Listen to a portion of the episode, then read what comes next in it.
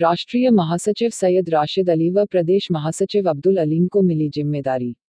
जामुनिया में राजीव गांधी ब्रिगेड पदाधिकारियों का स्वागत। झालावाड़, जामुनिया स्थित देवनारायण ढाबे पर राजीव गांधी ब्रिगेड कांग्रेस के राष्ट्रीय महासचिव बनने पर सैयद राशिद अली व प्रदेश महासचिव बनने पर अब्दुल अलीम का भव्य स्वागत हुआ।